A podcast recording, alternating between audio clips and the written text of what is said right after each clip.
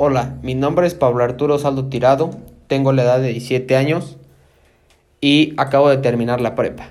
Bueno, para la tarea de hoy, la tarea 1, elegí el tema que empieza con una pregunta. ¿Consideras que existen discriminación por género y por qué?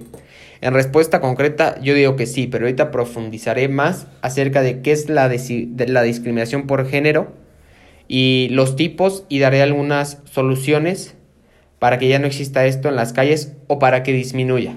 Bueno, según la RAE, la discriminación por género es dar un trato desigual a una persona o colectividad por motivos raciales, religiosos, políticos, de orientación sexual, de edad, de condición física o mental. La discriminación por género es la, es la, que asigna determinados atributos socioculturales a partir de su orientación sexual y convierte la desigualdad sexual a una desigualdad social. Bueno, en el mundo, como ya comenté, siempre ha existido la desigualdad de género y esto conlleva a que se niegue el acceso a trabajar y a la escuela, tanto de millones de mujeres y hombres. Esto lleva a que las personas que discriminen les, suelen dar bajos salarios o simplemente los limitan a prestaciones o una, o una ocupación o es decir, no los dejan trabajar, no los dejan desempeñarse laboralmente o más bien crecer. Algunos de los tipos que existen de discriminación de género son la discapacidad, etnia, condición indígena o tribal, raza, religión, orientación sexual, sexo, identidad de género, opinión pública o de otra índole, hasta supuestamente por problemas de salud, es decir, por que supuestamente tengan VIH, se les excluye del el trabajo o hasta los despiden. Y bueno, para mí la discriminación es uno de los impulsos de la exclusión social y de la pobreza. Las soluciones que plantearé en estos instantes no, no serán para que se acabe la discriminación porque es imposible controlar a todo el mundo o a las personas que hacen esto sino es para que tomen más medidas y para que las autoridades hagan algo en contra de esto.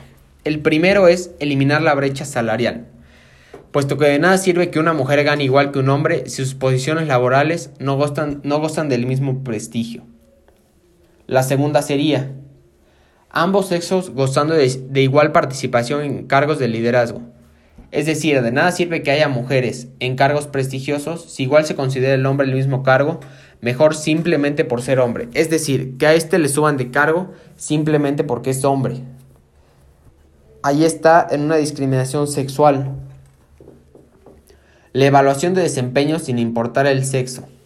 Es decir, no importa si sean trabajos de carga, mientras la mujer lo quiera hacer y esté tratando de salir adelante, lo puede hacer. No porque una mujer, como lo dicen todos, no porque una mujer así sea mujer, no la van a dejar trabajar o hacer, por ejemplo, la carrera de ingeniería.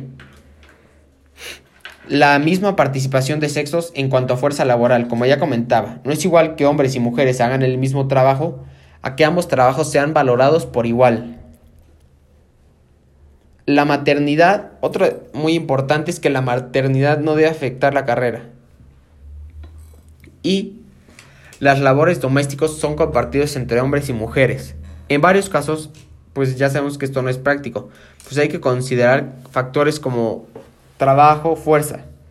Pero como ya sabemos desde antes, ha existido que las mujeres se quedan en el labor del hogar y los hombres salen a trabajar a un despacho, no sé, a una industria.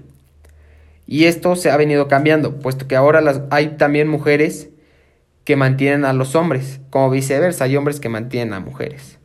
Bueno, estas serían mis soluciones y la conclusión es que en ningún caso debe de existir ninguna desigualdad por género, ya que todos tenemos las mismas capacidades y todos podemos hacer de un mundo un mundo mejor. Muchas gracias.